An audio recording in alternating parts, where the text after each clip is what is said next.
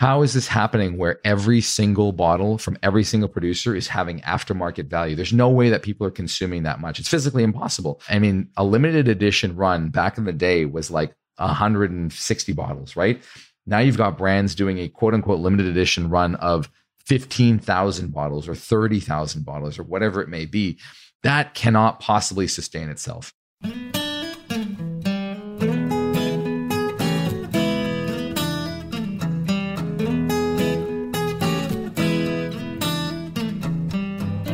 This is Bourbon Pursuit, the official podcast of bourbon, bringing to you the best in news, reviews, and interviews with people making the bourbon whiskey industry happen.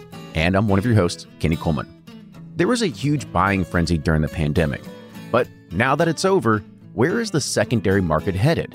We saw a huge boom, and that bubble, it's starting to deflate just a little bit. For that reason, I've invited Nate Gana on the show. He originally started as a whiskey focused Instagram account and he worked directly with brands that built his influence. But since then, he's evolved into a writer covering the entire spirits industry and has also begun curating his own sample packs that are out there in the market called Bevridge. As the secondary market whiskey continues to skyrocket in the past decade, we've also seen iconic bottles like Pappy Van Winkle become difficult to obtain. Yet right now, they seem poised to just be stalling.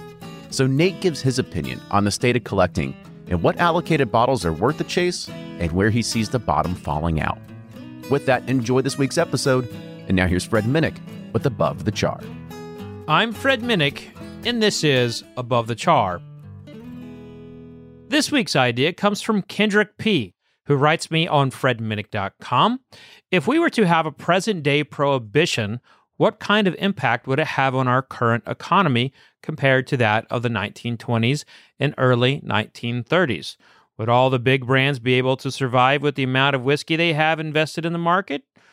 Well, first, Kendrick, let's take a look at the time frame of the 1920s.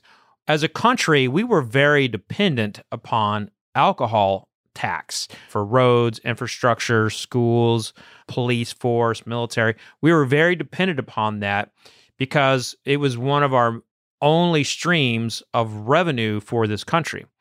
Now, they applied the personal income tax right around the time of prohibition. So they had just began collecting taxes from individuals or families. Now, the personal income tax, individual income taxes, represents, according to the Treasury Department, 55% of the total revenue or $220 billion. So, by comparison, in 2022, alcohol taxes amounted in $10.2 billion. So, $10.2 billion versus $220 billion, which is coming from you. Other sources of revenue, which is larger than the alcohol taxes, corporate income taxes are larger. So are Social Security and Medicare taxes. So those are just a few buckets that have really outgrown alcohol taxes. But as a country, we are no longer dependent upon alcohol revenue to keep the lights on, the roads clean, the infrastructure going. But still, in the state and city, places like that, they are dependent upon alcohol taxes. That being said, what would happen to the distilleries?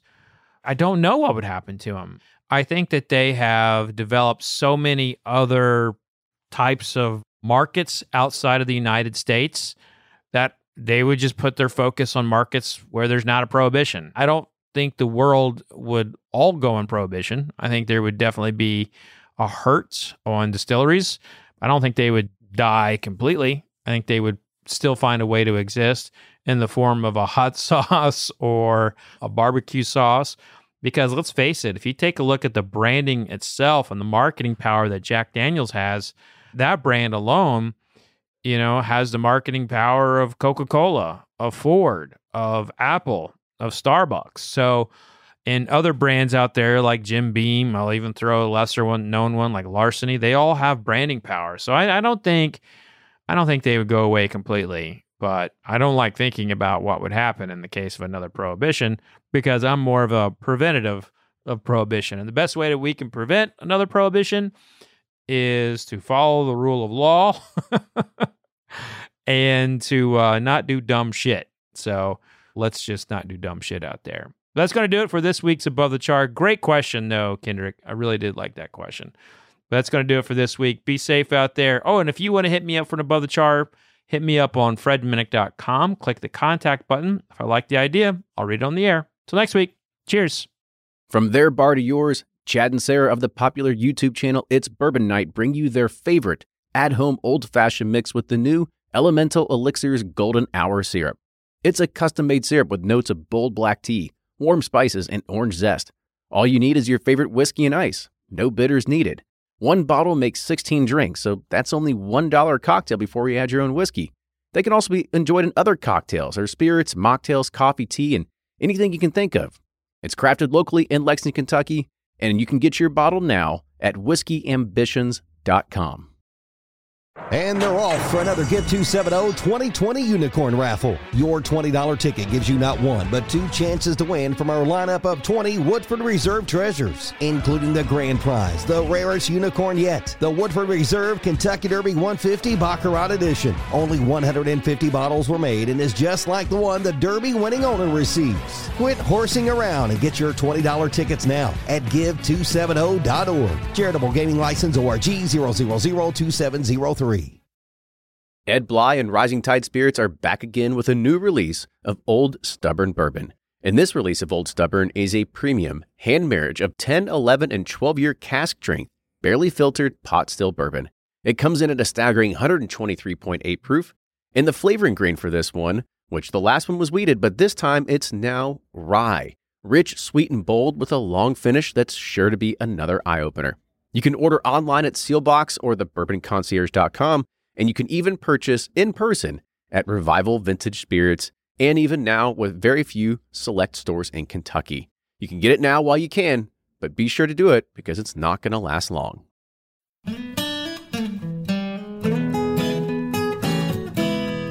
Hey, everybody, welcome back to another fantastic episode of Bourbon Pursuit, the official podcast of bourbon. Just Kenny here today, but getting to talk to somebody that I've known virtually for the past, I would say, at least three to five years. I'm sure we've been on each other's radar. And I've been able to see his rise into what he's done. He's always posting crazy bottles wherever he goes. He's done everything from scotch to bourbon, a single malt, everything in between. I've seen him do everything for what was it like Aspen's Food and Wine Festival. There's like so many crazy things he's got his hands into. He's got his own sample line that's out there. And I can't wait to just bring this guy on to talk about exactly what he's done and how he really latched into whiskey in general to build an audience and then start building his own businesses out of this. And I think it's going to be a real testament to a lot of people out there that consider themselves, and I hate using the word the influencer route, but there's a lot of people that are on Instagram and you're on TikTok and you're on these different places and you're trying to figure out, well, what do I do with this? I can amass some likes, I can tell people what's good or not, but at the end of the day, that is content and it's time and it's something that you're doing and you've got to figure out like, well, how do I turn this into something that gives me monetary value at the end of the day because as much as we all love to talk about whiskey and do things it's like how do we turn this into a sustainable business? Because a lot of us want to be in the whiskey industry full time so today on the show i have nate gana. He is i said he's an instagram person. He's been around forever single malt daily but Nate, welcome to the show, man. Man, thank you so much for having me. This is a dream come true, man. I've watched you guys vice versa and the Mutual Admiration Society here. I've seen what you guys have done and you've just blown up and I've always wanted to be on this thing. So to get an opportunity here is is so great. So can't thank you enough for having me. Yeah, I think we tried to get together six months ago and then it just kind of fell through. And then I was telling him before the show started, I was like, well, we only record twice a year. And it jaw dropped a little bit. And I was like, yeah, that's, that's, that's probably why I felt I still can't grasp like the amount of things you guys are doing. I thought I was busy and then I was like, wow, there's news coming out that you're opening a bar in Louisville. And it's like, wow, what else can you do? Like physically, what can you do? I, I just don't understand it, but I love it at this point I'm stretched too thin. There's no way I can handle anything else. I, I got to start dropping balls eventually before I pick new ones. yeah. Up. Oh yeah. You you'll end up in in a very good situation the way you guys are going, man. Congratulations. Seriously. Well, I appreciate that, and congratulations. Before we start talking about this, because there's a lot of things that you've done, and and that's really when I want to start kicking this off. Is is before we get into the businesses and all the brand building and everything that you've been doing from that side. Let's kind of talk about your whiskey journey. How did you get into this, and and really where was your aha moment? Great question. I, I love this question because not really many people know that. First of all, I mean, I think you and I are part of what we I would call the old school of Instagram. I think I started this in 2015. Back then, there might have been 60, maybe 100 accounts on Instagram about whiskey. Now I think there's 60, 70,000 accounts at least, yeah, right? True. There's a new one that pops Every up all the time, and you're kind of like, dude, ah, you're like, do I give them a follow back? Do I not? Is the is that the culture? I don't now? even know. And like I'm I'm definitely old for this game. And and so like I see this stuff and I'm like, wow, I don't know what the heck's going on. Like I went on a trip to Mexico recently with Jose Cuervo and I got to say I was probably the oldest guy there by like good 12 13 years dude it was it was Oh, an no. influencer trip like- and i was like why am i even here right now this is just craziness dude yeah it, What's this Instagram dinosaur? Literally, they here? looked at me and they were like, "Wow, how long have you been doing this for?" And I was like, "Next question, please." Get me out of here. Oh man, it was a great time. Everybody on the trip was fantastic, but definitely learned a lot in the sense of the different generation, and the different culture, and what's going on in the younger years. And it's just wild, you know. And they're drinking different things than even my generation is drinking right now. So it's kind of cool. So I started. I was in college and I had this tradition with my mom. Every time I'd come home, I'd go to the duty free and grab a bottle and thought nothing of it. And I had a, I'll never forget this. I had a Macallan 18 that was something special from a duty free. And it was a hundred bucks at the time. And I just held on to it because it looked really cool. And like 10 years later, a guy comes over to my house and he's like, wow, that's a great bottle. I'll, I'll give you 1200 bucks for it. And I was like, huh, Oh, okay. wow. Like, yeah. And then, and then it happened again three months later. Guy saw a bottle. It was 500 bucks. He's like, that's awesome. I'll give you three grand for it. So I was thinking to myself, there's got to be something here on, on this that I'm missing. I started looking into it, and sure enough, this has become not just drinks, but a commodity. And I started as a collector versus anything, which I know a lot of people hate hearing, but like you can only do so much damage to your liver, dude. You can only drink so many whiskeys. And I started seeing the value of these things rising rapidly. I started actually mainly in Japanese.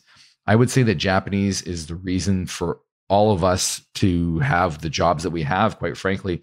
If you think about it from a holistic perspective, okay, people don't love collections, but like collections are kind of what drove this market to be the insanity that it is right now. People were hunting and hunting and hunting. And like, you know, some of the most popular bourbons, as you know, are ironically Japanese releases from the 70s and 80s. And you start to see those things come up now. And like, oh, you're like, oh, the Willett Bonelli. Like, I've never seen 2494 before. And that's what people are doing. So, like, even if they don't know they're collecting, they're kind of that collection mentality is what led bourbon to where it is today, you know, different labels, cool labels, and, and a plethora of them now. And on top of that, that then changed the industry, in my opinion, because if you try to go in total wine and get shelf space and your product is not one of the very best, you're not getting shelf space, dude. Like there's just no shot, right? And I mean, you know the game better than anybody. You're you're in the Costco game. And when you see Yamazaki Costco, that's another level of growth. That's the mass audience. And so I think that collections really started this and got me into where I am today. So I was posting whiskeys in 2014. It was not successful. So I stopped the account, shut it down, restarted, and thought to myself, okay, if I can get this thing, I had 100 followers. And I was like, all right, what can we do with this thing? So I thought back then, I was like, oh man, if I get to a thousand followers, Laphroaig might send me a free bottle and this will be the coolest thing that ever happens. Like it was so funny, man. And then I started posting and I had 100 followers and I had a thousand. By December of 2015, my goal was a thousand followers. I had 10,000. And then back then in the Instagram game, I mean, you were amassing followers at a very rapid pace. You were doing 600 to 1,000 followers a day. Whereas now, I mean, it's more likely that you'll lose followers on a daily basis versus gain. Yeah, it's plateaued pretty hard. Very, very hard. And what I saw was that I had 50,000 followers in my first year. And since then, I've literally had amassed 65,000 followers in seven following years. And I started thinking to myself, okay, it's 2018 at this point in time. I realized Instagram was going to just drop off a cliff and I can't rely on Instagram to be my sole source of income.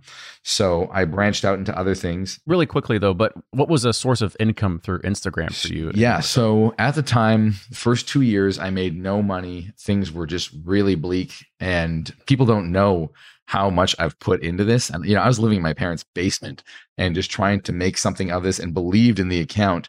And essentially what happened was my first account ever, this is, you're going to laugh, a brand gave me $500 for 10 posts in late 2016. And I was like, okay, I'm off and running. I got someone paying me.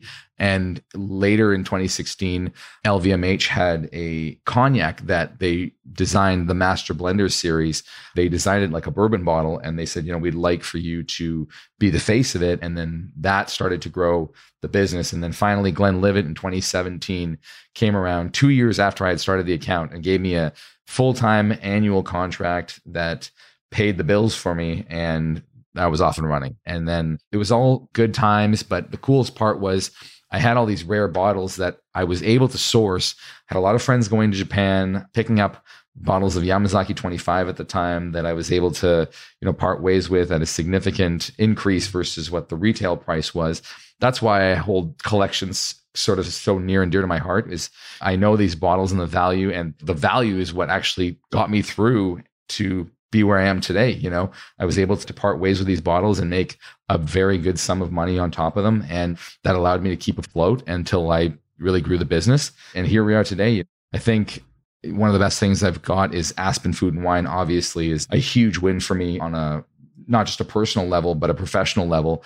Aspen's kind of got this coveted cachet about it. And if you're one of the panelists there, you're kind of set in a lot of ways with respect to the rest of your year and people knowing who you are and wanting to work with you.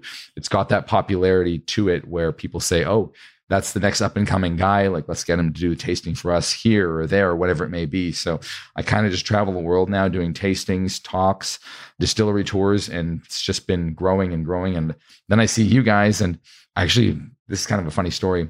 There was a guy named Scotch Trooper way back in the day. And we never actually met. We knew each other and what we were doing very well. And I would say that, like, there was nobody really that I could take motivation from to keep me going and keep me pushing to the next level except him. I just started thinking, you know, okay, I've got someone that's pushing with me that sees the growth in this. Back then, dude, everybody was taking whiskey as payment. And I absolutely refused to take whiskey as payment. I was getting emails saying, hey, are you interested in this bottle? Just post it for us. And as much as I appreciate that, that free bottle of whiskey is not paying my rent. And I think that's what people don't realize is like, that's what detracted so much is that 99% of people back then were just taking the bottles as payment. And I held my ground and kept growing the audience. And then when a client actually gave me the time of day to, to let this thing go and do its thing, it actually worked out really well. That's really cool. It's really hard to look at that because, yeah, I mean, I get two bottles a week as well. And I'm sure everybody, er, everybody's listening to this like, oh, woe is me, a bunch of free whiskey, right? But there's always strings attached, but there's always something that's kind of new to it, which we probably don't have to worry about in 2015, 2016, is that now there are a lot of guidelines that Instagram and a lot of people put into it is that like, if you do not say, as well as I think the federal government puts this, like, if you do not say that you've gotten this as a free bottle or you don't put hashtag ad in it, then you could be privy to some penalties. I had a client, I was through half my contract with them, and I usually work on annual contracts. And they called me and they were like, hey, we're going to need you to go back and put ad on every post over the last six months. I was like, that's a lot of posts that I'm going to have to go and do that for. It was tough, man. But I think the guidelines are really brutal for liquor. Whereas, you know, and I, I hate saying this, but like you open Instagram now and it's all sex and that's allowed and it's totally cool on that platform but you post a bottle and you know i've had bottles taken down countless times and i find it to be just the craziest situation ever where liquor which is a legal product is getting taken down on this platform now. And i don't know what the deal is with respect to social media and bottles of liquor but they seriously frown upon it. So it makes it really tough. And and that's where i said to myself like this is not a viable long term business model to rely on someone else's platform, right? And I think you probably see the same thing with creating your own brand versus maybe doing a, a, barrel pick with someone else, right? Like it's more viable if you're your own boss and you can do your own things your own way. Yeah, it's definitely a very tough business to get into because, I mean, on our side, we create the content for free, we try to build an audience, and then from there you go, all right, what do we do now? And once you have that audience, you do become a little more valuable in the eyes of a, of a brand and, and stuff like that. And is that what really took it from having Glenlivet and whoever kind of look at you and go like, okay, like we should take this guy seriously. Let's not just put him on a payroll of whiskey, but let's maybe I don't know, give him some health insurance. Like I don't know how that worked. Well, it's funny. So it's actually a great question.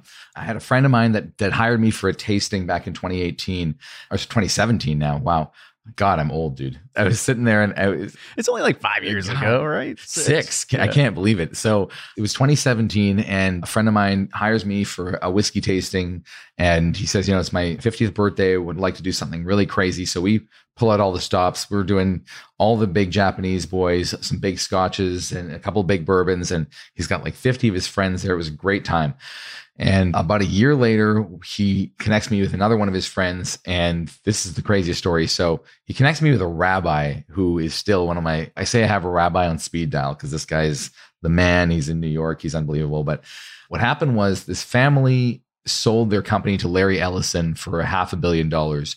And they're two Jewish gentlemen. And one of them expatriated back to Israel and left for Jewish societies $300,000 of whiskey. And so the rabbi calls me. Wait, they can do yeah, that? They can just leave like literally a couple hundred thousand dollars of whiskey. They Holy just smokes. donated it to this these four Jewish foundations, and they were absolutely incredible Scotch bottles, like things I've never seen before. That would be in the multiple thousands now for each of them. And this rabbi calls me and he says, "You know, we've got this donation. We want to do something with these bottles and generate more money do you want to host a tasting with these bottles? And I said, yeah, absolutely. This is a heck of an honor. Would love to do it. So hosted this tasting, posted the placemat to my Instagram. And this girl reached out and sent me a DM and said, I've never seen such a extraordinary tasting before. Do you want to write for us? And I was like, yeah, sure. Who's us? And she was like, oh, Forbes. And that was when I realized, okay, wow, we've got something here. So I wrote my first article for Forbes in 2018 Every bottle in that article has gone up at least three to 500% since, but it was about collections of luxury whiskey. And from there, things kind of grew and grew and grew. But the coolest part was probably I met a gentleman named Ray Isle, who is like still to this day one of my best friends. Ray is the chief editor of Food and Wine. And he was doing things back then. Like he was the first guy to interview The Rock over Teremana tequila. He got to do some really cool things. And so this is the funniest part. I I knew him. I met him one time in 2018. I called him in 2020 during COVID, and I was like, "Hey, man, you know, do you think I can write for you guys at, at, at Food and Wine?" And he was like, "Well." You know what? What have you done before? And I, I showed him this article from Forbes. He's like, "All right, you know, I'll get back to you in a couple weeks, and we'll go from there." So he calls me back 15 minutes later, and he's like, "Are you telling me that this Michter's 25 from 2014 is worth six thousand dollars?" And I was like, oh, at least, man, at, at least. And he's like at, at the, the, very, very bottom, bottom, of it. And and he's like, I have one sitting in my basement and I'm certain that it's not open. So I was like, there's no way this is possible. He goes to his basement, he finds a 2014 M25 rye. And he goes, You're hired.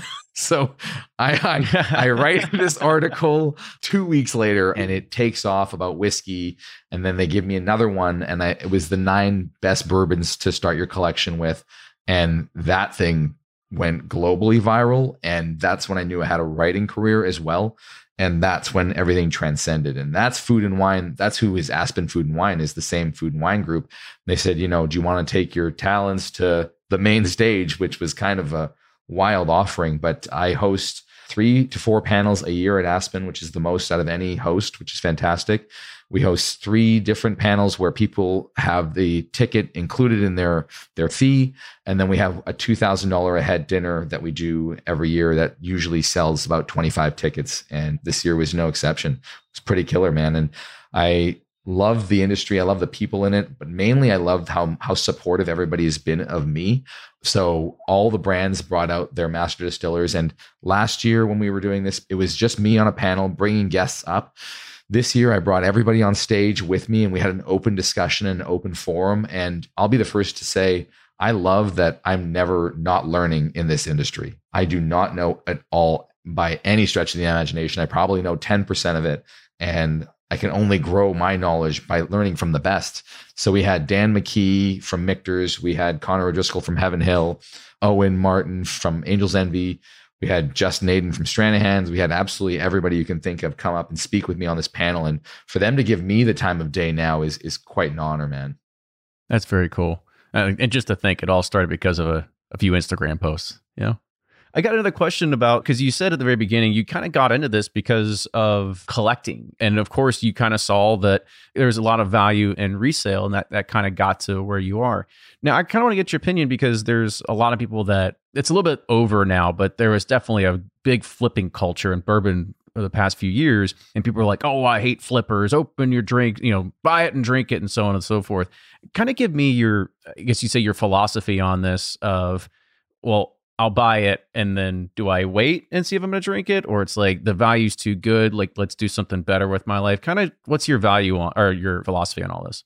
Yeah this is a great question. So I think there's a few roots to this this answer. One so, full transparency at this point in my career now, a lot of brands are very, very kind to me in terms of what I am gifted or, or given.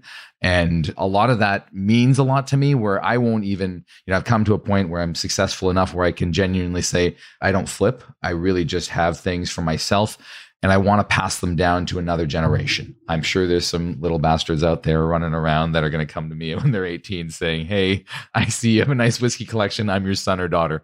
it's one of those things where I look around and I'm like, man, this is wild to see what I've what I've got in my collection. I think the first time that something ever meant really a lot to me was Joe Magliocco from Michter's gifted me a 2016 M10 bourbon in his office. And we celebrated a little bit of our first meeting by having Michter celebration in his office. And it was kind of a aha moment where I was thinking, this is crazy that I've come to a point where these aren't just your everyday regular bottles that are being given out to you for publicity's sake on Instagram brands really felt like, oh, Nate deserves these bottles. And, and that was such a cool situation to have happen.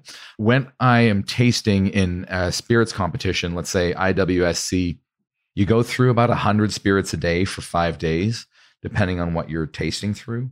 That right there is 500 spirits in a week. And even if you're not swallowing, you're still absorbing through your mouth when you're when you're tasting. I probably go through two to three thousand whiskeys a year of tasting. Two weeks ago in London, a friend of mine and I were at a whiskey club and we had gone through 22 pours in an hour and a half. Baby pours. They're yeah, exactly. Pours. Let's yeah. let's just say they're baby pours, right? My my liver doesn't think they're baby pours, but but they're baby pours. it you know, it's it's funny because you can only in, in my perspective, it, I think is very different than others. Like you said and I really appreciate what you said, you know, I, that I'm I'm opening and tasting pretty crazy things you can only do so much of that, man. Like it's not that it's redundant, it's that one, your body can't handle it. Two, it's my living now. So I've come to understand that there's times where I, I can drink and I know for a fact that if I don't open that bottle, I'm going to try it anyway. Let's just take uh, Michter's 25, for example. I'm fortunate enough to go to Michter's fairly often and they'll crack open a 25 and we'll have it together. And my, my philosophy on that is like, well, if I'm having a pour with some amazing people, I'm not really going to mm-hmm. come home by myself and drink it in my kitchen at 8 p.m. You know, definitely not an alcoholic on that front. Love working out, love sport, really feel like my work is tasting. So when I have free time, I don't want to be doing what I'm doing for work, quite frankly. I'd rather do other things. And so just to see also the other half of what I've mm-hmm. amassed as a collection, and I want to be able to showcase it to the world at some point in time whether it be some sort of museum or whatever it may be. When I started this, like I was telling you before, I had a rotating amount of, let's say, seven to 10 grand of whiskey that was constantly rotating so I could pay my bills, you know, and to be able to get into the, let's say, low seven figures of collectible whiskey now, I think has been fantastic. Well, maybe not with this 40% drop in collectible whiskey right now, but uh, yeah, I was, say, I was like, I was like, damn, seven figures. That's you're talking it's, now. It's got, maybe not seven anymore, but it's been so cool. The other half is I wasn't able to afford any of this stuff when I started this. And to be able to afford it now is kind of a, a feather in my cap. And I think that that's got a lot to do with why I keep bottles around and why they have sentimental value to me. As crazy as that sounds, because yeah, it's a bottle of liquor and yeah, I've shattered bottles of liquor before that were worth a lot of money by accident. And I think it's just more of a sentimental thing. Like, for instance, I recently purchased 2494 and dude, like if you were to tell me seven years ago that I would be able to spend $10,000 on a bottle, I would have told you you're just crazy. Like, honestly, we're talking like 2494, like a Willett yeah, bottle yeah. or something. Okay. Yeah, like yeah. which is Bonelli Japan exclusive for the 1980s and 90s, I believe. And it's just such a coveted bottle. And to be able to say to myself, like, wow, I did it. I think that's probably the main thing that drives me is how do I do it again and do it again? And and so the tasting aspect is so important to me as well. And and it was the collections that led to the tastings. When Glenlivet hired me, they flew me out to Scotland. It was my first trip ever. And they took me to pretty much every distillery that they have in the Chivas Brothers house. And I got to learn everything there was to learn about production on that side of things. And I feel like now my palate is obviously it's up there in terms of what I do, but it's also something where you sit and say to yourself, how the hell did you get so lucky? Like I know people that do other things for a living that don't like what they do for a living, and that's pretty common, right? I mean, if, if I looking at you right now, like look where we are. It's a Friday morning where I am. It's early afternoon where you are, and we're talking about bourbon and we're getting paid to talk about bourbon quite frankly like it's insane right like it's amazing where you know i think if you're passionate enough about what you do you know your hobby becomes a job then it's not even a job and so for me i think the tasting of everything i can't possibly i was saying to someone i think i get about a thousand bottles a year and i think it's like i'm not going to go through three bottles a day right like like, let's just be let's just be honest, right? Like, yeah, you just said you're not an alcoholic earlier, right? So we'll yeah, right. Like, man, that's a lot of bottles to go through, dude. you know, so I think that's kind of where it, it comes from. I, I would say that I have a different view than others because of my job now, right? It's not that I'm trying to hoard or anything like that. It's just for me, it's a it's a memento. It shows where I came from, and I I kind of want to keep that grounded value. You know, if that makes sense. It's kind of where my my point yeah. is. Yeah. No, I, I, like it. And while we're on the talk of secondary prices and values and stuff like that, I'd love to get your opinion on and sort of like what the current state of things are. Because yeah, we've seen some drops in values. The buying isn't there as the frenzy's kind of passed. Where do you kind of see that the current market, since you're still in this stage of where you're still have a rotating collection, you're still amassing things, do you still see a big upside where things could get back to where they were a few years ago?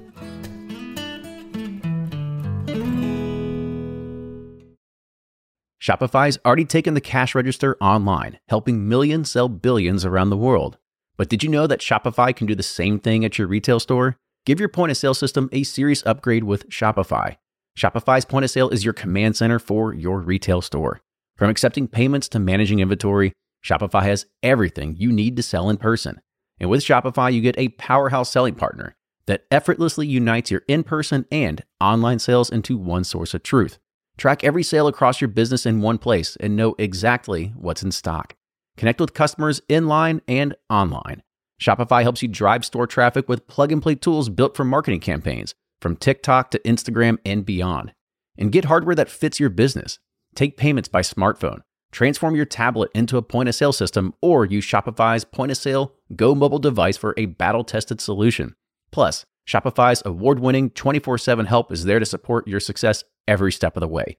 Do retail right with Shopify. Sign up for a $1 per month trial period at shopify.com slash bourbon, all lowercase, and go to shopify.com slash bourbon to take your retail business to the next level today. Shopify.com slash bourbon. If you're anything like me, then you can't get enough about bourbon. And that's why I'm a subscriber to Bourbon Plus magazine.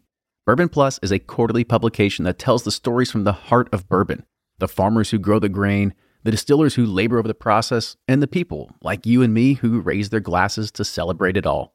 Subscribe to Bourbon Plus magazine today at bourbonplus.com, that's P L U S.com, and use code PURSUIT at checkout for $5 off your subscription.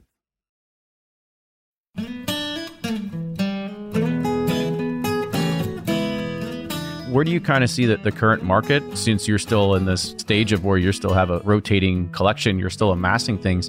Do you still see a big upside where things could get back to where they were a few years ago? Great question. So there's long and short of it is no, no in one category. Everything in the mid tier has taken a huge hit, as well as the top tier.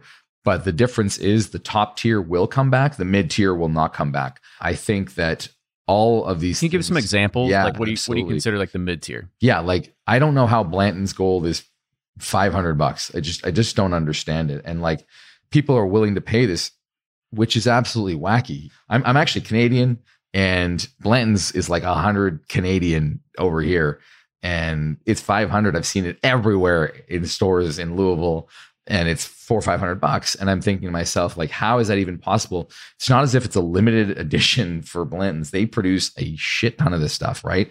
I'm thinking to myself, okay, they produce this much of it. How is this happening where every single bottle from every single producer is having aftermarket value? There's no way that people are consuming that much. It's physically impossible. A limited edition run back in the day was like 160 bottles, right? Now you've got brands doing a quote unquote limited edition run of 15,000 bottles or 30,000 bottles or whatever it may be. That cannot possibly sustain itself, right? And I think that brands are really kicking themselves right now, seeing this massive decline. They've all ridden this horse to success and fame and, and all this stuff to say that they're going to absolutely continue this. But now the market is just like in any, even in tech, like in Facebook and Instagram, people are wise to the situation now, right? Why would you go and spend $300 on X Buffalo Trace when the same exact juice is in another bottle of Buffalo Trace. And there's all these memes out there right now about Daniel Weller, which I kind of find really hilarious to see like people just mocking what's going on out there. And I feel like a lot of brands have kind of taken consumers for a bit of a dummy in a lot of ways. And I'm not even calling out any brands. I'm really just saying like, why wouldn't you ride the wave if you were a big brand and people were willing to pay an ungodly sum of money to have a bottle of whiskey, right? Like good for the brands, man. And that keeps us in business for sure. But also, like I said, quality is there on so many levels for the price that isn't being paid. Like you can find really good whiskey out there right now for 30 to 40 bucks still, right? Like when we awarded what am I thinking of? 2019 World Whiskey of the Year, where Fred Minnick got so excited when we were sitting at the table at San Francisco. Henry McKenna, 10 year. Henry McKenna, yeah, that's that's the year it blew up. That's the year it blew up, right? Like for $30 for a bib, there is nothing that could beat that. It was wild. And, and that was probably the most unanimous decision I've ever seen made for a bourbon to win Whiskey of the Year. And it was so funny because like Fred was like screaming at the table. He was like, Yeah, you know it. And then you could see him like clap his hands every time, and everybody was just howling because like he was really pulling for that bottle to win. But it was crazy because It's like, he mortgaged his house on a line or something. something like you know what I mean. it's so funny to see, dude. And like, I love Fred's passion for bourbon. I think it's great. And I remember someone came to me and was like, "Man, Fred told me that they really like that Canadian guy." So I'll never forget that because he's so funny, man. He's just hilarious. You know, I see that and I'm like, okay, are you telling me that quality wise for 30 bucks you have this caliber? I feel this way. I feel very strongly about Scotch whiskey. Most of the big brands are producing at between 40 and 46% for a very high sum of money, upwards of $200 for a bottle. I think that bourbon comes in and makes a play with a cask strength whiskey at a quarter of the price and very much a, let's just say, obviously, you can't have, and I don't mean to say this rudely, the complexity of bourbon physically can't compare with the complexity of Scotch whiskey, just based on the, the criteria for creating bourbon versus creating Scotch whiskey. Like you only have one cask that you can use, which is an American oak cask. And now you have finished bourbons and finished ryes, but like you can do any cask in any single malt, right? So you're starting your process by maturing in a sherry versus a American oak, right? So you've got a lot of variation in Scotch whiskey, and then you took that sherry cask and you moved it into a port cask, and then you finished it in a new American oak, right? These are all under guidelines. So the complexity just naturally is more there in Scotch whiskey. But for the price and the quality, I think Scotland has a very tough time ahead of them, producing in the 40 to 46% range. When you've got Barrel and you've got Bardstown producing amazing stuff in the same price range or less, and with cask strength value and quality to it, nobody's really watering down their whiskey in Kentucky. I have a huge amount of admiration for what Kentucky and what America is doing right now. But I see this tapering off very quickly with all the new brands that are out there trying to compete at this crazy high price point. It just cannot sustain itself. So I think that the mid tiers would sort of be like, I would say Michter's is in the top tier for sure. Obviously, Willett's, well, oh, especially with their. Celebration 10 years 20s and that's the crazy thing is like those will always hold its value Exactly. because they have a mystique to them that people are really gravitational you know going towards the crazy thing is like i would pappy i don't understand why it does what it does other than it's a shelf trophy it's a it's a status symbol at the end of the day it. but in regards of like the quality i'm not saying like it's good quality whiskey but Right. not what you would call limited edition or anything like that that Any would stretch of the garner imagination. yeah No, and that was my point was like even Pappy, I can't see it sustaining this value other than the fact that they're the Rolex of whiskey in the marketing sense that they've made this coveted cachet. But when you think about how many other lines they do at Buffalo Trace, you know that the juice is the same at some point in time, right? So how can there possibly be this this amount of coveted cachet for I mean warehouse C, okay, sure, but like I think EH Taylor is to have a hard time in certain aspects of it if it's quote unquote limited. Definitely Blanton's and it's not even to call out Buffalo Trace, it's more to just call out like how many top lines can you have of limited coveted stuff? There's no way you can tell me that Blanton's and Pappy are in the same coveted rare air, right? Like it's not possible. I think that there's brands out there like for instance, I think I think a great brand is Barrel. Barrel isn't trying to do something that they're not, right? Everything is cask strength, first of all. Apart from their limited editions, everything is at a very good price point. That's a very hard play to beat. So I just think that a lot of people say that things are limited. And if you put a number on it and it's like 15,000, like, like a great example is Game of Thrones. Game of Thrones was wow. Like if you remember that Diageo release of Game of Thrones, that was a limited edition with no limited numbers on it. And then but it just showed up at all the Costco's anyway. it showed up at Costco's anyway. At one point in time, that set was 500 bucks when it was retail. It was at 2,500 at its peak. And then they re released it because the show was late to production. And then all of a sudden, this quote unquote limited category became just like all of a sudden, that limited was exactly a replica of its first quote unquote limited edition. And that was this, I think, a really big miss in a lot of ways. Was I don't know, it's hard to say like what brands, and I don't even want to go into brands in terms of being limited. It's it's more like is there a bump that's going to happen? Yes, there is. I think that there's maybe Willett, Michter's, Pappy, and a couple others that are going to stay in that top rare air. But that's about it, man. I think it's all going to crash. And I don't think we're going to look back at it and say, oh, this is going to come back. I quite frankly don't. The same thing can be said in Scotch whiskey. You know, a lot of things going on in Scotch whiskey right now. There's particular producers that you can tell. I would never use some of these big brands in some of my tastings right now because a lot of the smaller brands have way better quality. Like, put it that way, you know? It's kind of a tricky situation, but no, I don't think it's coming back. I think that bodes poorly for a lot of people who have put their eggs into some mid-tier baskets. I won't say names, but I think we we know of a couple of brands ourselves that we can think of that are in that mid-tier, trying to get to that that top tier and that top rare limited air, but it won't happen for them. I'm sitting here looking at my collection back here. and I'm going like, all right, what do I need to unload now? Because before this is published, we need, I don't need Nate to ruin the values. I, I know, right? and I feel like after this podcast, brands are going to look at me like, "What did you do? How What'd you do? You killed it." yeah, it's it's wild, man. Like I would say that there's also opportunity for new whiskeys to come up. Ireland is going to be very valuable.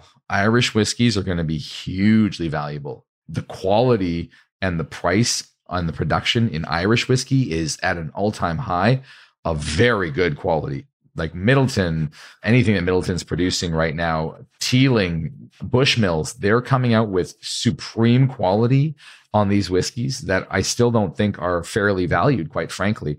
To have a 25 year Bushmills at around seven to eight hundred dollars, I think is a steal for what it is. It's extremely limited and the quality is just there. So that's my play. I, I'm, I was all in on bourbon before, and I was probably 95.5 bourbon for the last two years. And now I'm going to shift over in 60 40 Irish and, and bourbon to be honest with you. I'm kind of over Scotch whiskey unless it's something really cool. There's a couple places. A store just offered me a Scotch whiskey, a Springbank 30 for $5,000. I mean, that bottle was maybe 500 bucks like 5 years ago, right? It's not going to have that retained value at $5,000. And then someone posted it today and I said, "What'd you pay for that?" And he said 2700. So the market right there, you're telling me that you've got it at double the price at a store they're just all hoping that someone sucker will come in and take it at that price. That happens a lot in New York, right? I think that's what happened with Pappy. Pappy's like 7,000 to 10,000 for a 23 in New York. And there's a banker that needs to impress his boss that will go and buy it. I don't think that market will ever die, but those are one in a million hits, right? Like that's not happening on an everyday basis, you know? So it's, it's tricky and they don't want to look like they they're a fool either. Absolutely. So they'll make the mistake once, but they may not do it again. Especially after somebody goes, "What'd you pay for that?" And they're like, "Oh, come on, Gary, why would you pay that much?" Seriously, and and people get called out for it all the time, right? And it's it's kind of interesting because there's things right now. And having said that, the whole top tier has shot down. I saw Michter's twenty recently for four grand, and I was like, "Ooh, that is painful. At its height, you're looking at seven to eight grand, and now you're at half that. I'm thinking, I should buy that. like, quite frankly, that's actually not a bad price, you know? And I think those things are going to hold up. I also love Conor O'Driscoll really said it best with someone asked a really good question on my whiskey panel last year at Aspen. They said, you know, why can't you guys make older bourbons? And I love that question because it's a genuine question, right? I think learning about this is so great. And this is why I love learning. With Scotch whiskey, a young whiskey now in Scotch whiskey would be 18. Like genuinely very young Scotch whiskey is 18, which would be very old in bourbon, right? Oh, very, yeah. It, almost like to the point where it's almost no good. Almost no good. Exactly. So Conor was telling a story of a 24 year cask that he pulled from one of the rick houses and he said he went to empty it and it was empty. And yep, sounds like, about right. Sounds about right. Exactly. And you're thinking to yourself, the you know, people don't take into account first of all, corn breaks down so much easier than single malt, right? So than malted barley. So your breakdown is so much higher. Your alcohol content is very high. The heat is 10x what Scotland is, right? And it's just burning through that barrel on a daily basis. And so I think that that's one other thing that was really cool is there are 80 year old Scotch whiskeys out there now. And they're genuinely quite good. But I think that's also another aspect to this is like, okay, if you have a 20 year Michter's or a 25 year Michter's, those are very old. And when you know that, you know that they can't continue to release them. A, B, you know that when they do release them, the quantity is going to be wildly limited.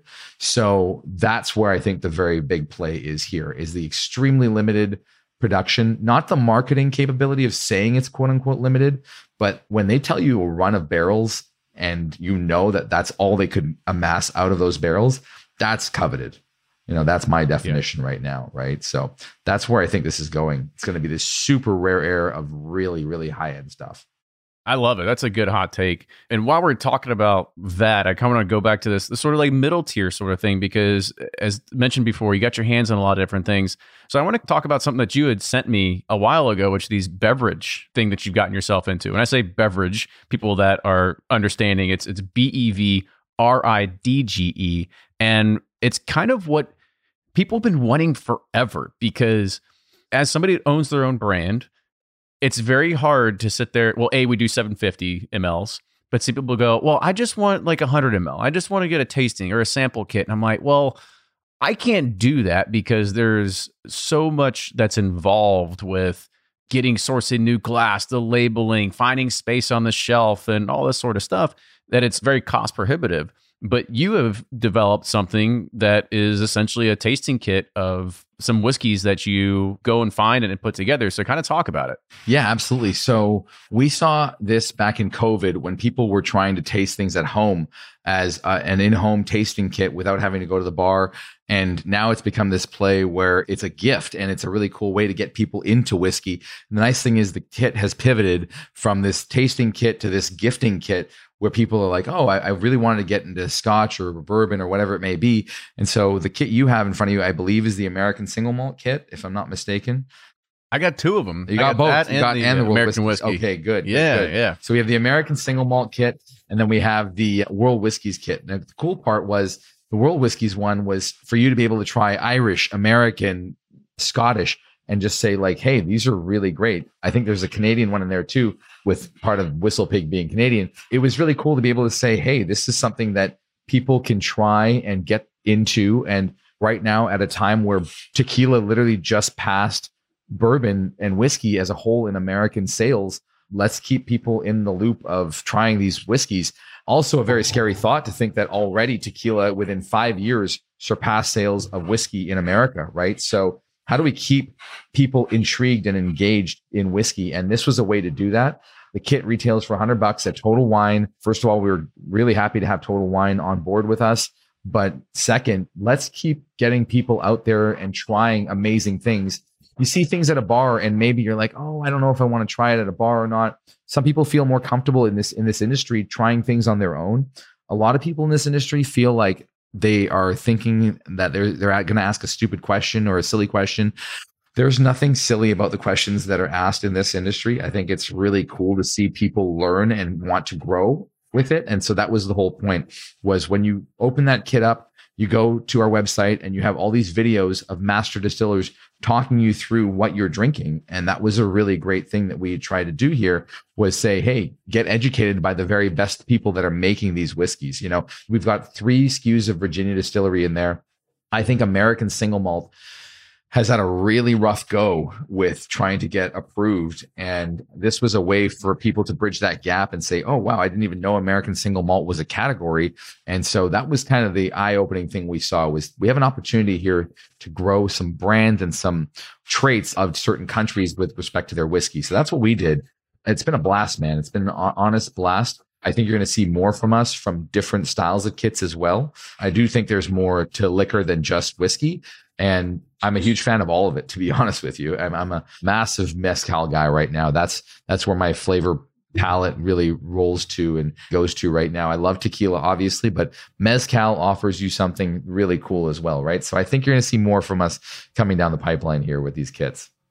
It's a really cool idea. That's what I remember getting it. I opened it and I'm like, shit, this is really high quality yeah. just in regards of the packaging. Yeah. just so well done. Thank you. And so I love it. So yeah, anybody that's out there that's that's interested in, in finding it, I guess give a plug of about where they can find it, states and everything like yeah, that too. Absolutely. So we have it through bevridge.co.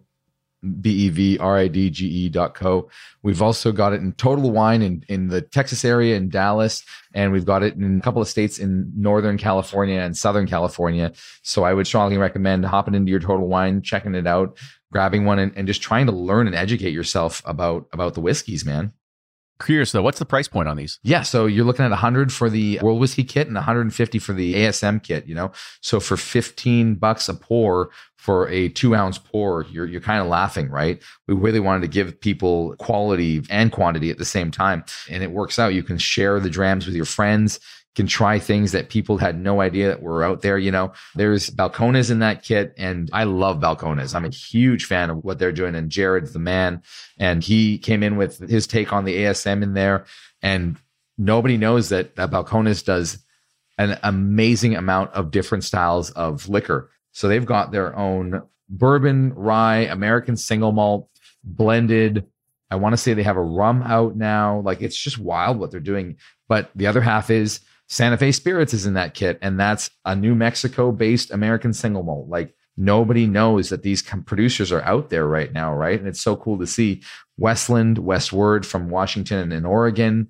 And then you go into Virginia and you're thinking to yourself, like, how are all these different states producing such great whiskey? And that was the whole goal showcase all these states doing things that not many people knew about. A lot of people think that bourbon still to this day can only be produced in Kentucky. And that's just not the case, right? Like you've got some great bourbons out there from other parts of the country. And I, I think that was the whole goal was to educate people on what's being produced right now.